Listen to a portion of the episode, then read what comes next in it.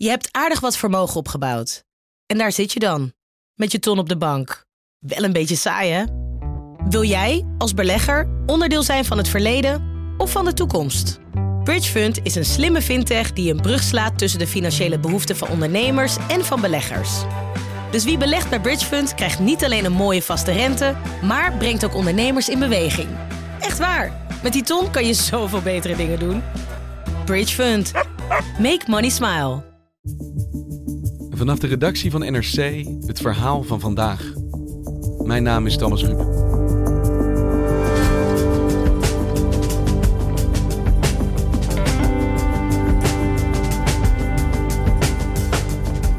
Het is een praktijk die in Indonesië lastig blijkt uit te bannen. Psychiatrische patiënten die aan kettingen worden vastgezet. Opgesloten zonder benodigde zorg. Maar er is meer aan de hand. Hoe kan het dat een land met 260 miljoen inwoners nog geen duizend psychiaters stelt? Correspondent Annemarie Kas ging mee met een stichting die patiënten bevrijdt door hun kettingen letterlijk door te knippen.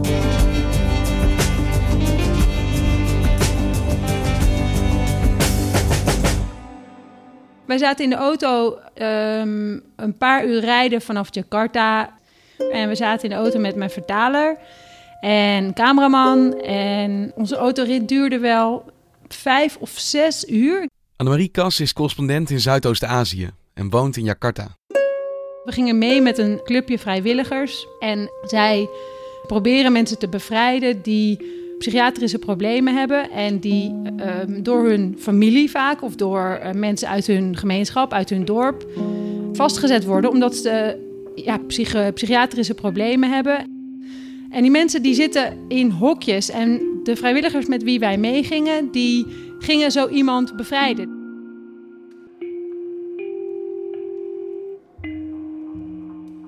Wij gingen op weg van dubbelbaanswegen naar iets kleinere wegen, naar hobbelige weggetjes.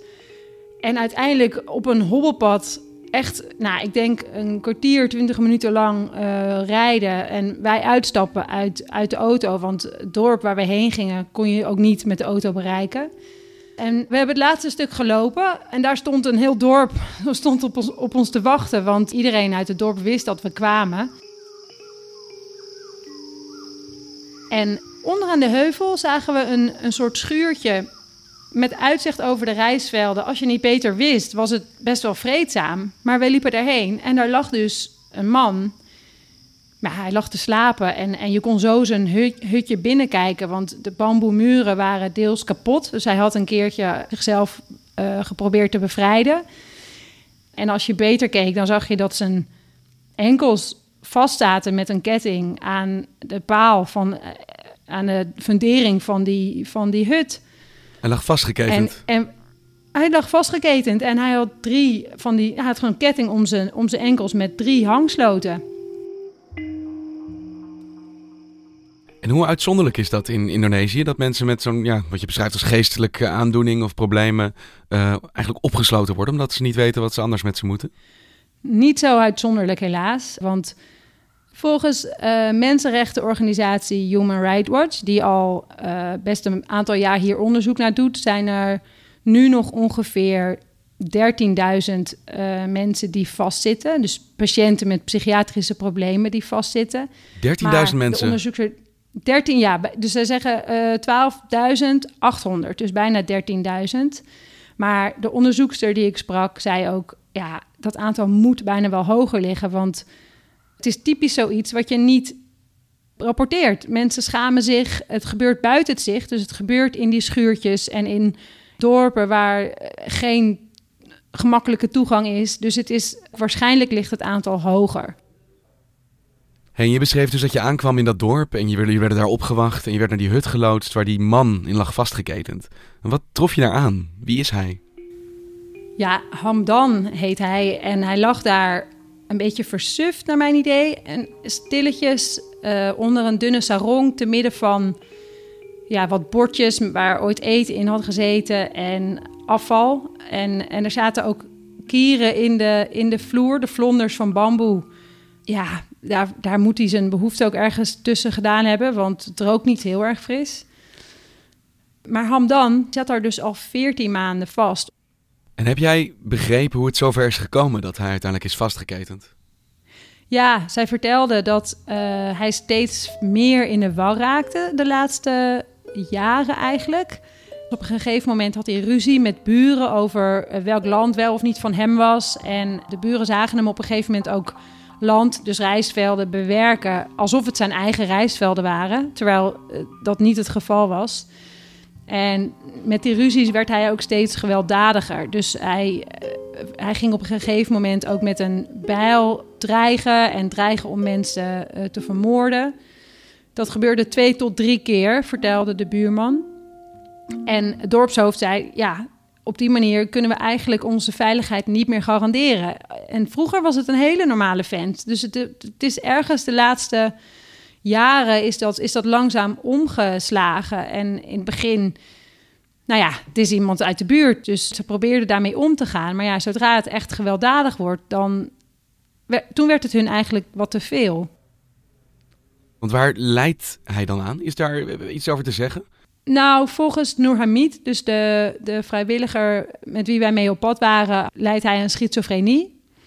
Volgens mij is het geen officiële diagnose, maar Noor Hamid zegt: Ik ken alle patiënten die bij mij komen en 100% ze zijn allemaal schizofreen. Waarbij bij die aandoening krijg je, krijg je ook hallucinaties en um, zie je ook dingen die, die er niet zijn. En jullie waren daar om hem te bevrijden. Is dat ook gelukt? Ja, dat is gelukt.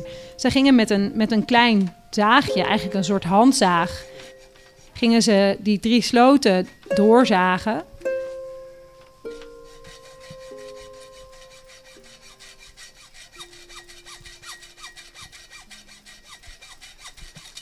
Het waren van die kleine sloten die je ook wel op een fietslot gebruikt. En het moeilijke of het dubbele vond ik wel. Ze hadden van tevoren een, een soort kalmerend middeltje, een medicijn, meegenomen voor Hamdan. Om hem rustig te houden in de auto. Want ja, hij moest dus naar die opvang weer een uur of zes in de auto. Um, maar dat wilde Hamdan niet nemen, want die, ja, die is achterdochtig. Dus Noorhamid, de initiatiefnemer, die zei: Ja, het spijt me, maar ik moet je dan vastboeien om te zorgen dat onze veiligheid gegarandeerd is. Dus dat vond ik best dubbel. Maar je goed, komt hem bevrijden en je ketet hem meteen weer. Precies. Maar goed, dus hij, hij boeide hem en zijn voeten werden vrij.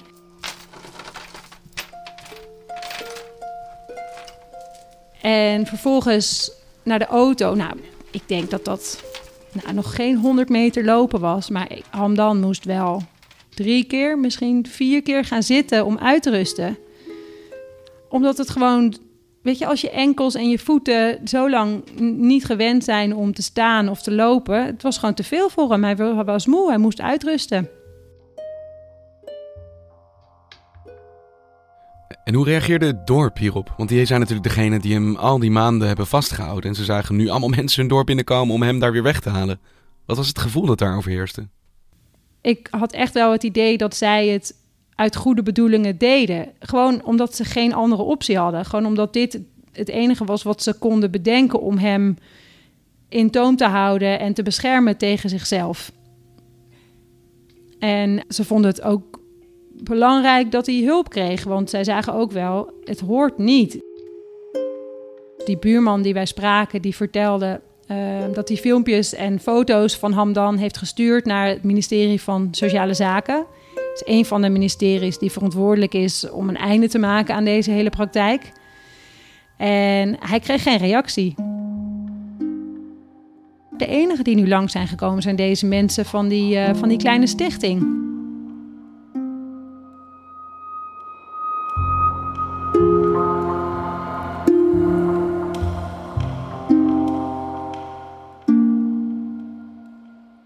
Officieel is het hele vastketenen, pasung zoals ze dat in Indonesië noemen, bij wet verboden.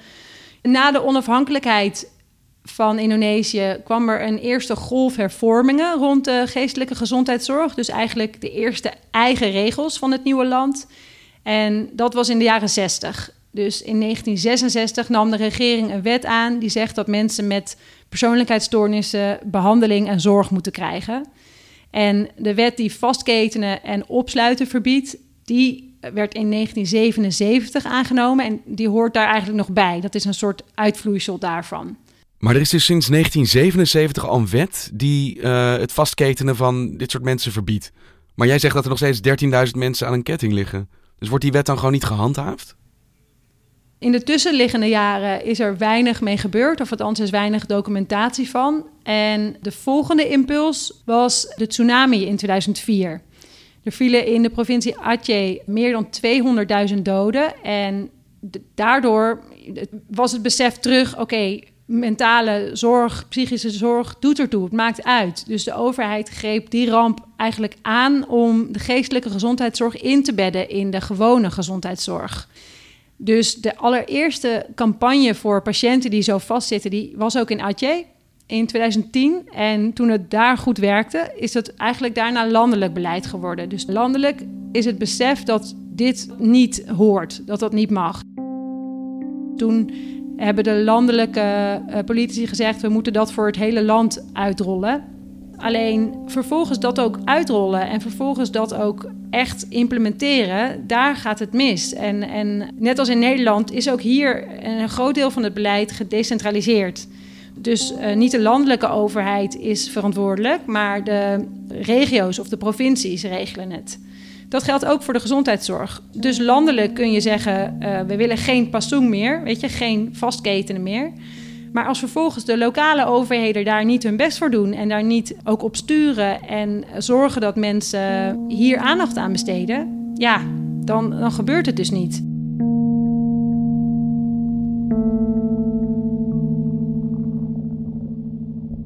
Het zijn natuurlijk wel twee sporen. Aan de ene kant heb je natuurlijk bewustwording. Mensen uh, informeren dat dit niet de manier is waarop je met geestelijk zieken omgaat. Maar aan de andere kant moet je natuurlijk ook je gezondheidszorg versterken, uitbreiden moet je psychiaters en psychologen hebben. Ja, het aantal psychiaters hier in Indonesië is schrikbarend klein. Het zijn er 8 tot 900 volgens de laatste cijfers. En het is een bevolking van 260 miljoen mensen.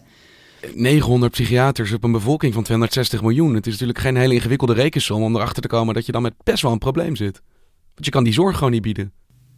Nee, de zorg is er niet. En er zijn, ja, je hebt dan die 900 psychiaters en volgens mij ruim 1100 klinische psychologen. Dus dat zijn er ook niet al te veel. En elk jaar studeren er tussen de 30 en 40 psychiaters af. En als je bedenkt dat in Indonesië het eigenlijk als het hoogste goed is om, om in het buitenland aan de slag te gaan. Dus eh, mensen die blijven niet om hun bevolking of in hun dorp of in hun stad aan de slag te gaan als psychiater, maar die gaan weg. En Indonesië spendeert ook helemaal niet veel aan gezondheidszorg. Het heeft in die zin financieel ook de prioriteit niet. Volgens mij besteedt Nederland ongeveer 11% van het bruto binnenlands product aan gezondheidszorg. En in Indonesië is dat 3% ongeveer. Dus dat is niet zoveel. Maar het erge is, dat vertelde Noor Hamid ook nog. Zelfs de dokters en de artsen weten eigenlijk te weinig over psychiatrische problematiek. Hij heeft zelf ook een persoonlijkheidsstoornis. Hij is bipolair. En hij zegt: Ik kan niet functioneren zonder medicijnen. En artsen noemen dat vaak. Zeggen ze: Ach, arme, je bent medicijnverslaafd. Je bent drug dependent, zoals hij het zei. Ja, dat ben ik. Ik ben een psychiatrische patiënt. Maar ja, goed, als je dat tegen iemand zegt die wat minder stevig in zijn schoenen staat dan hij. En die gaat terug naar zijn dorp en daar zeggen ze: Oh, jij bent medicijnverslaafd. En je stopt weer met die medicijnen en ehm, het gaat weer bergaf met je. Ja, als zelfs artsen een negatieve invloed hebben op het welzijn van deze patiënten, ja, waar moet je dan beginnen? En het belangrijkste is denk ik ook als je Ehm, die psychiatrische problemen niet als ziekte ziet, dan ga je ook niet naar een dokter om ervoor behandeld te worden.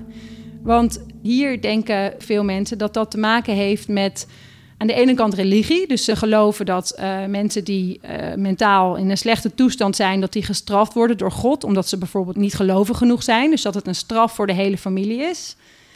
En aan de andere kant geloven veel mensen hier nog in hekserij en zwarte magie. En ze geloven dat mensen die psychiatrische problemen hebben, bezeten zijn. Dus dat er hekserij in het spel is of dat er uh, slechte geesten bezit van hun hebben genomen. Dus als je dat soort dingen gelooft, dan ga je eerder bijvoorbeeld naar een traditionele genezer die geesten uit kan drijven. Of naar een religieuze uh, geleerde die je kan helpen om met het geloof beter aan de slag te gaan. Dus dat hele idee dat het psychisch niet goed is, dan hoor je naar een dokter te gaan, dat ontbreekt. Hey, en Hamdan, heb jij hem nog gezien nadat hij is losgeknipt van zijn kettingen? De volgende ochtend gingen we langs in de opvang om te kijken hoe het met hem ging. En wij kwamen precies aan op het moment dat ze hem een bad wilden geven.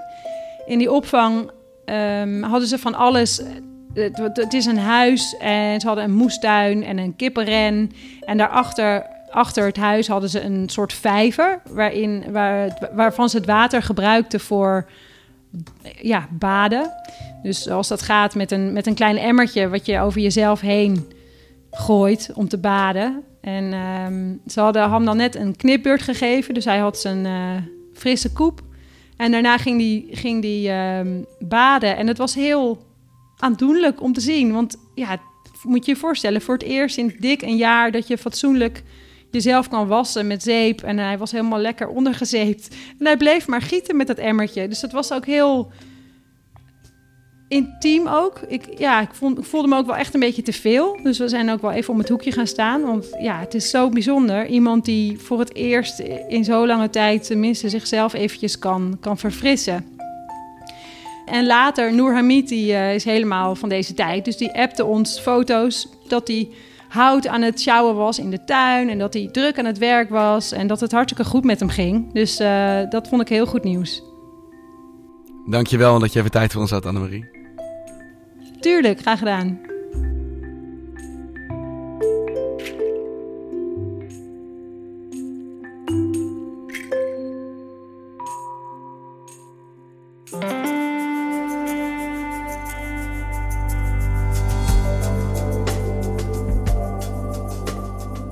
Je luisterde naar vandaag, een podcast van NRC. Eén verhaal, elke dag. Dit was trouwens alweer de 58ste aflevering van vandaag. En we horen heel graag van jou wat jij vindt van onze podcast. Dus heb je dat nog niet gedaan? Laat vooral een recensie achter. Dit was vandaag, morgen weer.